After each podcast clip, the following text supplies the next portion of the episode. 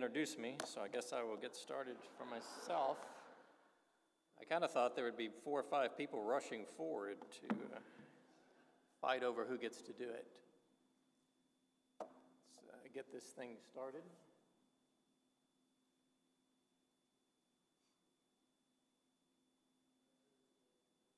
Oh, there we go. We good? Are we good? They're saying something. I'm sorry? Go ahead. I'm going to try this one more time just to see if it works.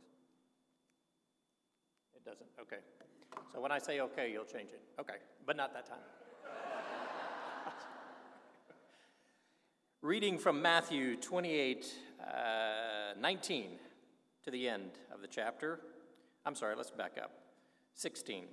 Then the eleven disciples went away into Galilee, into a mountain where Jesus had appointed them. And when they saw him, they worshipped him. But some doubted. And Jesus came and spake unto them, saying, All power is given unto me in heaven and in earth. Go you therefore and teach all nations, baptizing them in the name of the Father, and of the Son, and of the Holy Ghost, teaching them to observe all things whatsoever I have commanded you. And lo, I am with you always, even unto the end of the world. Amen. There are some things in the Bible that are a little uh, difficult for us to understand.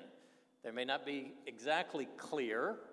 Uh, we've got uh, multiple uh, religions and denominations started over disagreements about various verses and theologies, free will versus predestination, what exactly is the Trinity. We've got all these things that confuse us that aren't, that aren't clear. I mean, the words are clear, but it doesn't uh, it doesn't always make sense to us, or we certainly can't agree on it. I don't think this is one of those. I think this particular commandment is pretty clear.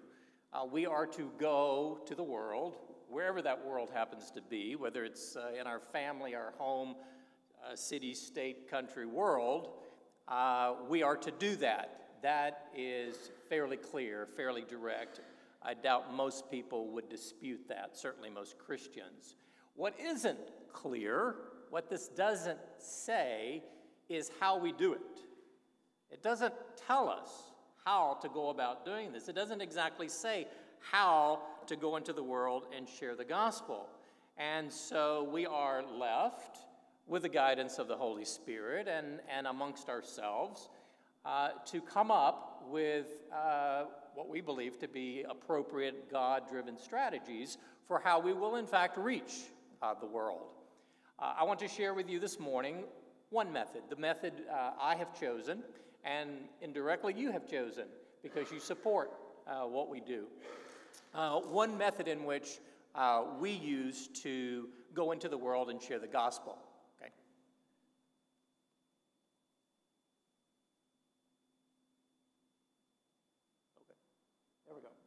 Uh, as some of you know, I, don't, I can't glance around and see if maybe half of you were here at the time, uh, but in 20, uh, 2011, uh, we started what was known as the Chortí Baptist Project, uh, Baptist Development Project. Uh, I left in July of 2011 and resigned from Williams Baptist College, and following a ordination here in this church, went pretty much full time for at least a year and a half to two years, I was gone the vast majority of the time. I would come home for a week, maybe a couple of weeks, and uh, Susan uh, was, was at home, and I spent most of my time uh, doing this particular project. Uh, the work uh, that we work in was uh, originally established by the International Mission Board, and it was a continuation of something that they began. And, okay, the, the, the hallmark of this particular project, or the, or the focus, or distinctive uh, characteristics, not that no one else uses them, but are important to us, are listed here. You'll see there are three of them. One is, of course, using agriculture and evangelism and, and putting these things two together in order to accomplish the commission, the mandate that I just read. Secondly, is a focus on training, a focus on education versus what some other groups do, which focuses more on a distribution or a building type of, uh, of ministry, none of which are wrong, but simply a, a different focus. So our focus is more on education and training. And then the last is actually utilizing, whenever possible, actually national people, the local people, to do it. And so early on, I spent time training them with the idea that ultimately they would be the ones that would train. We began work with a group called the Chortí. And I'll just briefly go over this to remind those of you who were here and to let you know of those of you who were not here in 2011. The Chortí were a, or are a indigenous group uh, located in Honduras uh, around the area of Copan, Copan Ruinas, uh, in the department of Copan. There is uh, an old Mayan ruins located there. That was actually ground zero back in, uh, what was the end of the year, world supposed to be 20, is it 2016, 2017? I can't remember. If y'all remember that, it was like December 21, uh, uh, 2016, I think is when it was. The world was going to come to an end because of the Mayan calendar. Well, that, was like ground zero. That's where I was. Uh, it didn't happen, uh, but that's, that's where that was supposed to be. Uh, this uh, group of people was located in Honduras. You can see on the map here with a circle around it. And so this is uh, uh, the area we started work in. Honduras is a very poor country, and it's been in the news lately because many of the people joining caravans marching to the north uh, towards the United States to enter have been from Honduras or Guatemala, which is located next door. Okay? Uh, the people in this particular area live largely in the mountains. Uh, they have very small tracts of land in what originally was forest. And so they spend much of their time uh, initially clearing forest and uh, trying to carve out small plots of land where they can farm. Okay? From a distance, uh, everything looks great. It's, uh, it's, this is the tropics, lots of rainfall, lots of sun, and from a distance, things look nice and green and fresh, and in some areas, they are. Uh, go ahead. Uh, many of the villages are located in areas you can hardly see until you come up on them because there's so many trees and brush, uh, and again, from the greenery of everything that's growing there. However, if you start looking closer, you'll start to see that areas that have been cleared are quickly uh, decimated by soil erosion. And uh, what is left then are areas in which people have to farm, uh, where after a year or so of having cleared the forest, there's not much left to farm on. Okay. This is a, a typical uh, side of a mountain. Imagine farming on this. Imagine you've got about one or two acres. This is going to feed your family this year. And this is what you're going to farm on. There is no way any of us here in the United States would ever farm anything on this. We might, might try running cattle, but I mean, even that's steeper than where we live in Dalton. I don't think you're going to even run cattle up there. We wouldn't do anything on this, and yet they are using this or trying to use it to feed their families. Okay. Uh, what grows better than anything, of course, is rocks. And, and, the, and the joke uh, they tell, and we tell as well, is that the gro- rocks are growing because every year they get bigger. Well, the rocks aren't really getting bigger, the soil is getting washed away. And so, because of soil erosion in this country, and by the way, all over the world, in developing countries, it's exactly the same. These, uh, they're trying to farm and earn a, uh, and provide food for their family on, on worse and worse plots of land. Okay. Uh, this is a crop of beans grown amongst the rocks. We wouldn't, again, even think of doing something like this, but they do. Here's a crop of corn. Couldn't help but notice as we drove down from Pocahontas and the lovely corn, the hybrid, it's all exactly the same thick. You can't even see between it. Uh, great, great crops of corn growing around here. This is what they're dealing with. This is what's growing on the side of the mountain, which isn't a surprise because not, I mean, it can't do much better than that. One of the first technologies uh, that we implemented, and one of the, the sort of the, the bedrock of what we do, is to teach a method of farming on this hillside that attempts to improve their, their, their living. Now, let's, not, let's make no mistake. They're never going to produce anything near what we can produce down here in the in, in, in Walnut Ridge area with, with, the, with a nice prime farmland. It's not going to happen. But you're trying to improve what they have and have no choice of getting anything else. Again, don't, don't ask the question, why don't they just move somewhere else? there is nowhere to move. Any land that's worth having has already been gotten by people who have a whole lot more money than these people do. So there is nowhere to go. There is no other land to purchase. This is what you have to, to live on. And so we make an attempt using a technique to try and stop soil erosion and, and improve the soil uh, where they live. This technique makes use of a simple meth, uh, uh, uh device called an A frame that establishes a contour around the side of a hill or around the side of a, a, a mountain. All the tools we implement are generally hand tools, no power tools, no machinery of any sort. You couldn't even get a tractor of a combine up there uh, if you wanted to. Uh, even, even small tillers will not work. And so everything is by hand, and so all the tools we use are simple, things they can make, and think they can use by hand. After establishing contour lines, we plant two small rows of a leguminous plant uh, established around the contour line. Because they're planted on a contour, this helps the, the flow of water, washing away the topsoil. And then, instead of having land that looks like this, once these are established, you have this. And so these plants grow and become a barrier to the erosion of the soil. And so between these uh, rows that you see up here, these alleys, you now can plant. Same thing you want. We're not trying to tell you what to plant. You can plant your beans, you can plant your corn, you can plant whatever you want. Between these hedgerows, which are permanent, by the way, don't have to do it every year. It's a little work up front, but once you've done it, it's in place. Then you plant, and therefore, it looks like this. So here you see a hedgerow on the side of a hill with corn and beans planted between the hedgerows, and because of the soil uh, erosion prevention, they have a method of beginning to gradually improve uh, the soil that they have. They certainly don't lose any more. Most of them cannot afford fertilizers. However, by cutting the leaves of these plants, because they're leguminous, leguminous plants generate nitrogen. Nitrogen is one of the prime fertilizers needed for corn production. These plants generate nitrogen. By cutting the leaves and by the plants themselves, you actually put nitrogen back into the soil.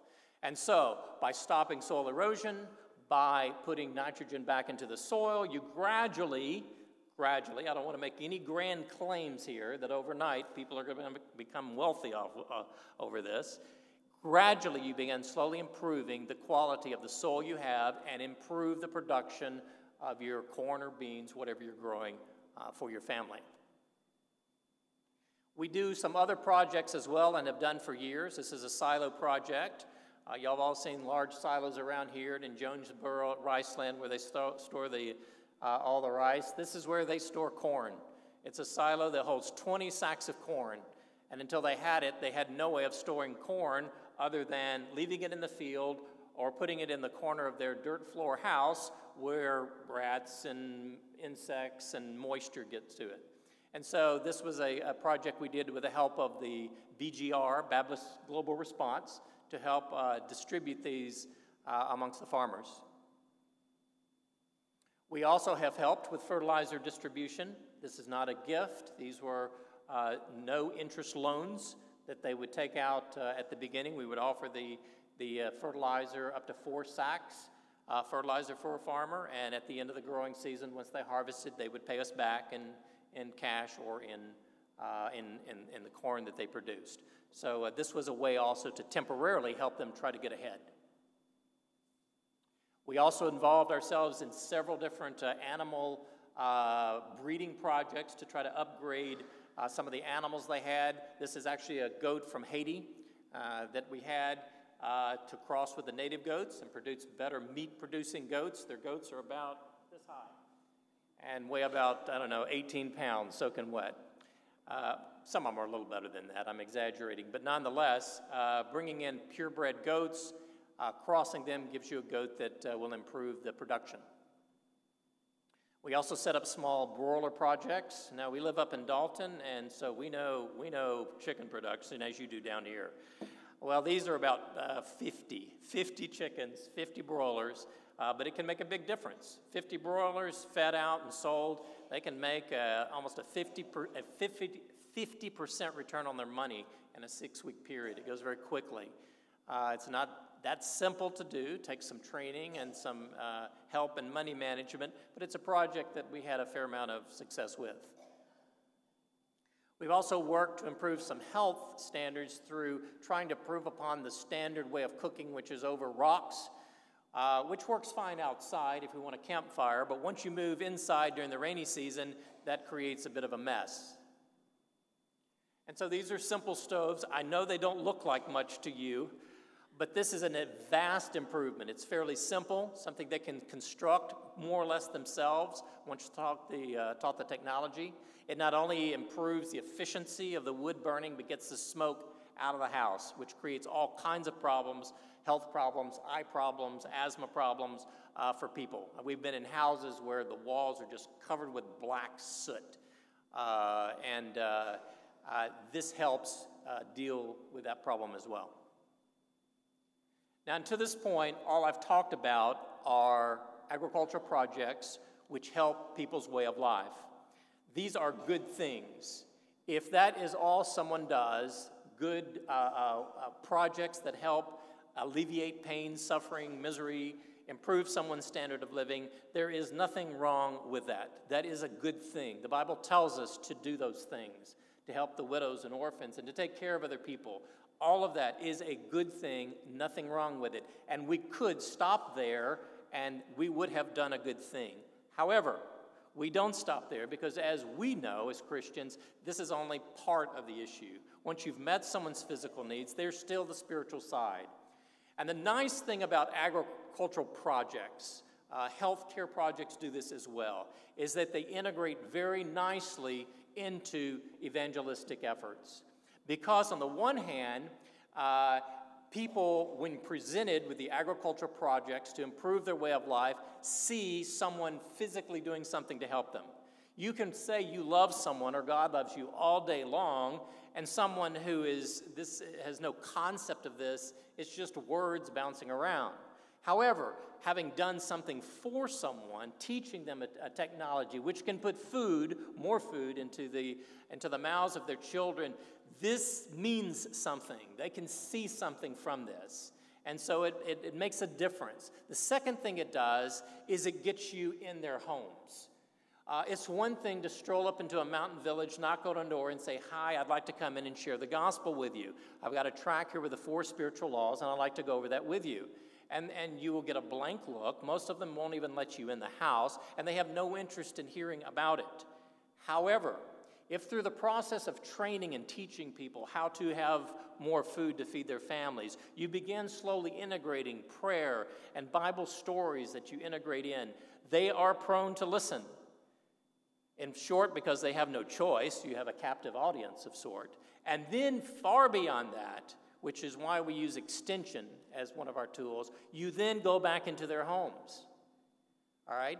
initially on a weekly basis. And what do you do when you're there? You talk about their hedgerows, you talk about how they're coming. Did they get the seeds planted? Were they able to get the, the, the, uh, the contour lines set okay? Are they having trouble with plants dying? You talk about all that.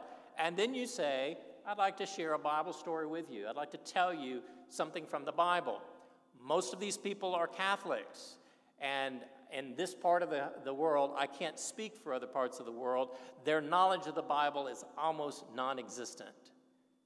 I, I, don't, I don't know why the Catholic Church does not teach more, but they don't. These people, uh, uh, 95% of them will say they're Catholic, and you ask them if they heard of Noah and the flood, they will say, No, I don't know what that is. And so you begin telling them, go ahead. You begin telling them Bible stories. This was actually a, a literature piece of literature that we le- used early on that used pictures because many of them couldn't read some, something like a comic book, and you begin by telling stories of Christianity, stories from the Old Testament, New Testament, and you use the opportunity of being there. Well, I have, we have never, I say I, my people who work with me, have never been told, leave, we don't want to hear this anymore. Never. Uh, all of them are always interested.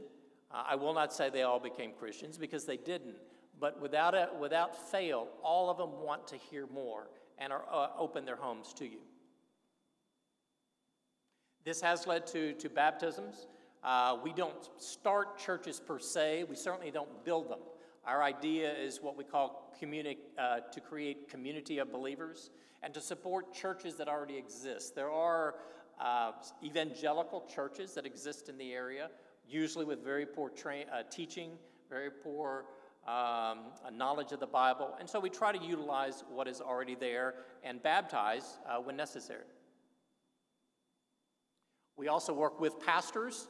Uh, many pastors are self supporting, they receive little or no funds for themselves. And so we use uh, our, our, our, trainings to train pastors. So, number one, they can help take care of their own families. And then, number two, churches themselves can begin to utilize the same training to teach other people in their family or use it themselves as a uh, evangelistic tool. Uh, this is a picture of a, of a, of a church uh, that, and actually a Baptist church. I included this one with a sign. There you go, Temple Evangelica Bautista. There we go. So that's actually a Baptist church. Uh, there are a few uh, around that, uh, that we work with. Okay? The present day uh, B, uh, project is called BRLM, or Baptist Rural Life Ministries. We changed several years ago. And there's several things that are different from when I started. As you can see here, number one, we've extended, expanded projects beyond just the Chortí in Honduras. We have a couple of different areas in Honduras. We have a couple of different areas in Guatemala. We've worked some in Panama, and we've worked in Haiti. Secondly, we've moved from being largely a US based ministry to actually a Central America based ministry. Where we're moving this is from it being my project, which I employ people to do, to it's their project, it's their ministry, and we help support them. Which is indicated here, where it says BRLM now focuses more on support and funding and less on planning and directing.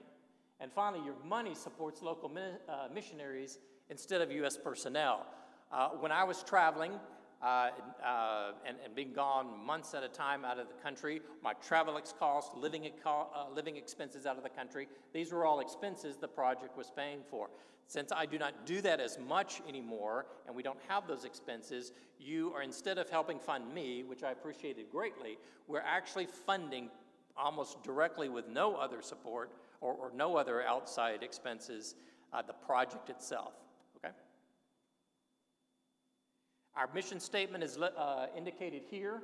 BRLM, that is the Baptist Rural Life Ministries, works with indigenous organizations, churches, and associations to train members in the use of agriculture, healthcare, and Bible storying for the purpose of alleviating physical suffering and evangelizing, planting churches in the communities and surrounding areas in which they live and serve.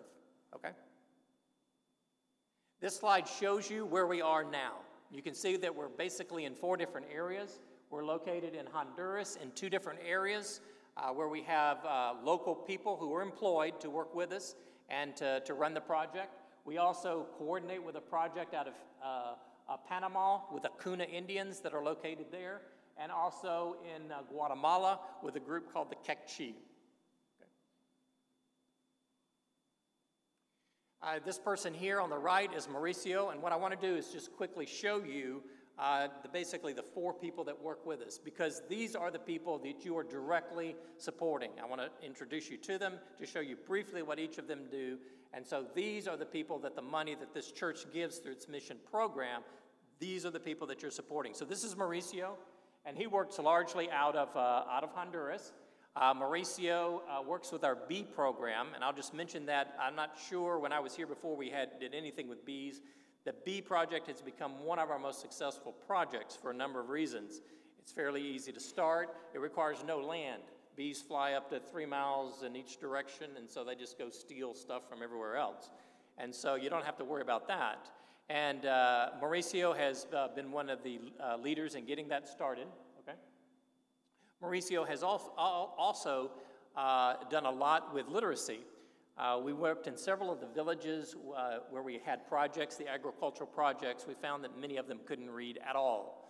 Or even those who had finished the first or second grade, they still had no literacy to speak of. And so we began trying to get them up to at least a second grade level, and Mauricio was involved heavily with that. Just another shot of someone studying to read. Mauricio also helps. Uh, I know this church has also supported the Gideons, And Mauricio, through his local church, does uh, support through the Gideons in Bible distribution. Okay? There's one, one of the New Testaments that are given out, again, funded through the Gideons, and then the local church distributes, just like it does here. Uh, this is Neri, the man in the upper right hand corner. He is a Kekchi uh, Indian. These are located, it's a large group located in northern Guatemala. This is an area that it had one of the largest Southern Baptist work in, in the world for a number of years. This, this area here is Southern Baptist. They have over 300 churches in an association. They run their own seminary. They are, uh, you, you've heard of Southern Baptists pulling out of areas, um, moving missionaries out of areas, which is true and has happened. Sometimes I wonder about that. However, I will say in this particular case, uh, this was a developed area. They did what they needed to do to get the work started, and there are no more missionaries here, and they have a very strong work. Neri is a Kekchi. He works with the youth, and we employ him to also go and teach uh, the technologies I talked about. Here he is uh, looking at some of the hedgerows. You can see them, they've just come up. They're probably a few weeks old and he's talking with a farmer about that. Uh, here he is looking at some of the uh, mature plants uh, that, have, uh, that have come up and uh, are about ready to be cut. Uh, Neri has been very helpful in organizing again bee training, and this is a, a shot of a recent training. about half of these people are pastors. They'll use the production of honey to help improve, again, funding for their own families. And we've just started with some coffee. Coffee is heavily grown in Honduras and Guatemala. Most people don't have access to really getting started. They don't know how to do it, strangely enough, even though it's all around them. And then they have trouble getting seeds and, and getting it started.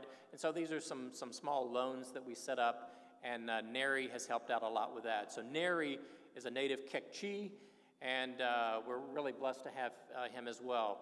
Uh, just an interesting aside many of the Kekchi don't speak even Spanish. Probably about half of them do. Those have been to school. And so we oftentimes have to translate. Even our workers will have it translated in Kekchi. And uh, uh, a year or so ago, my father uh, went down. You remember, those of you who were here, remember he started this whole thing. Um, and anyway, we ended up in a church and they wanted him to speak. So he would speak in English. I would do a rough translation into Spanish, and then Neri would translate into Kekchi. And, and we joke that my dad, who's a little bit long winded, would go, you know, da da da da da da da da da da da da da. By the time it got to me, it was kind of da da da da da da da da. And by the time it got to Neri, it was kind of da da. And so uh, we quickly, we, we narrowed it down pretty quick. Okay, go ahead. Uh, this is Alexis. Alexis is another young man. By the way, all these young men are Christians, very active in their, in their, in their churches, uh, either teaching a Sunday school class or working with them. This man works in the area of Olanchito and also comes over into Guatemala and, uh, and uh, uh, as well.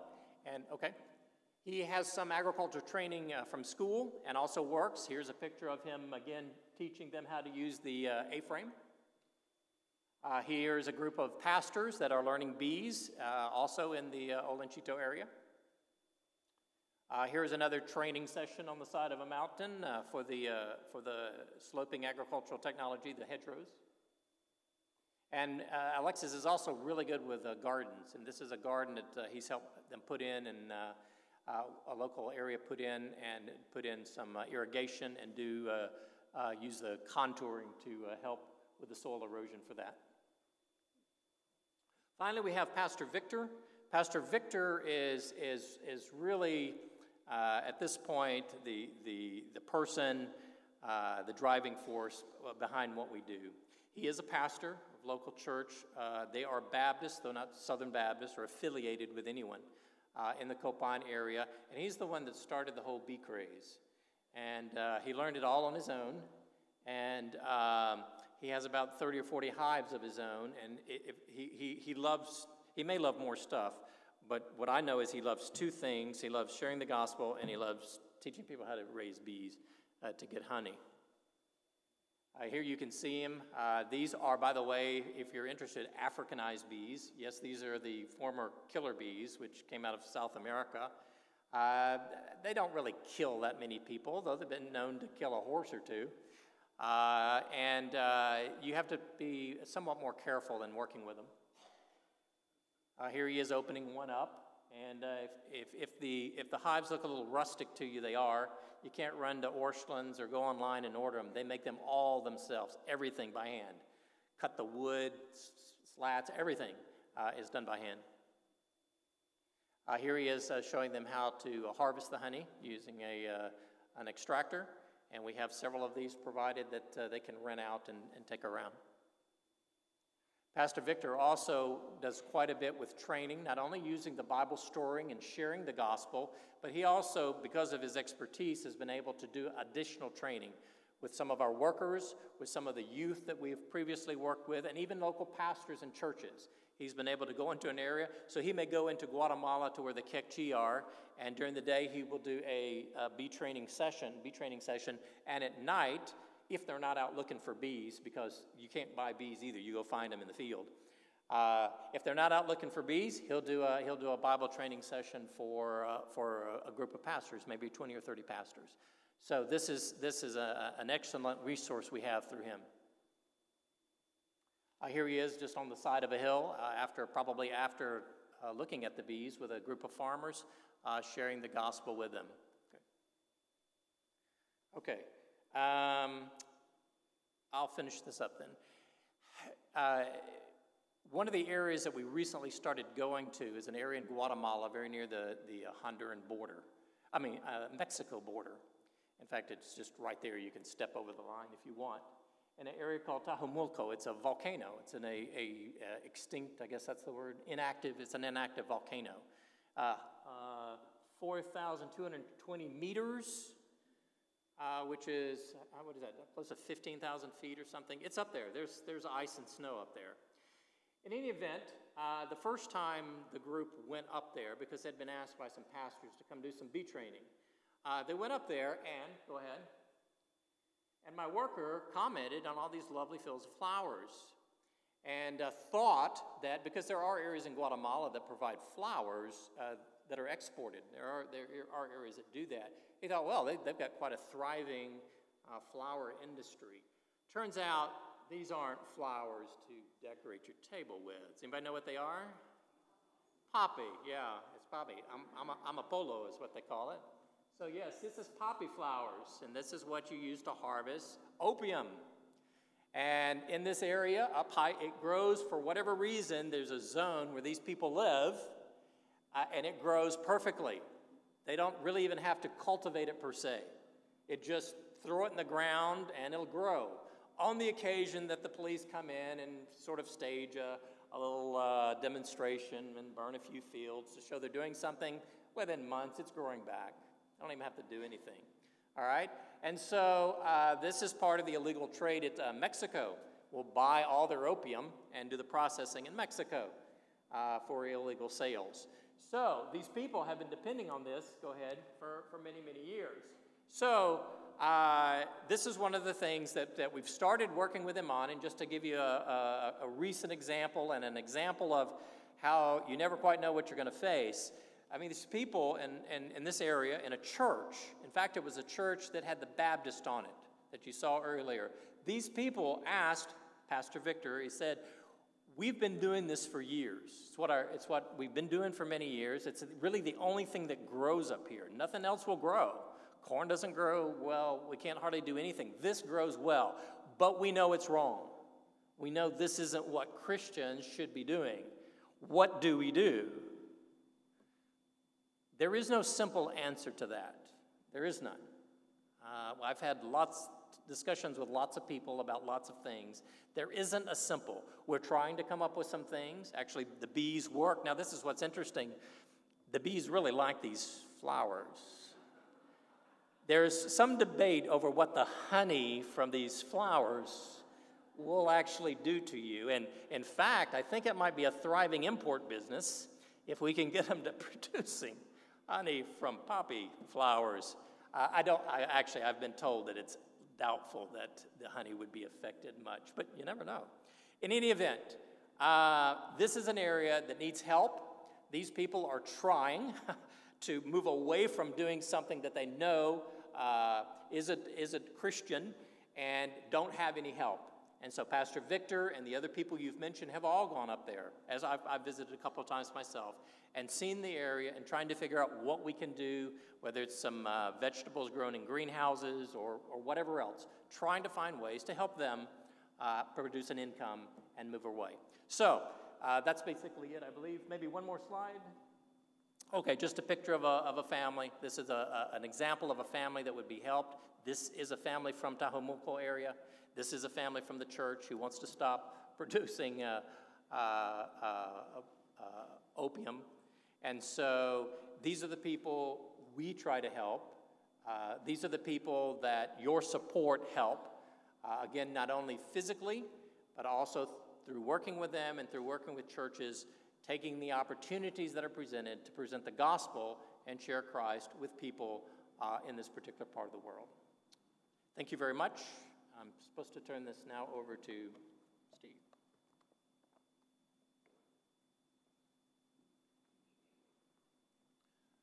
I felt so bad about Dan not getting an introduction. This is Dan.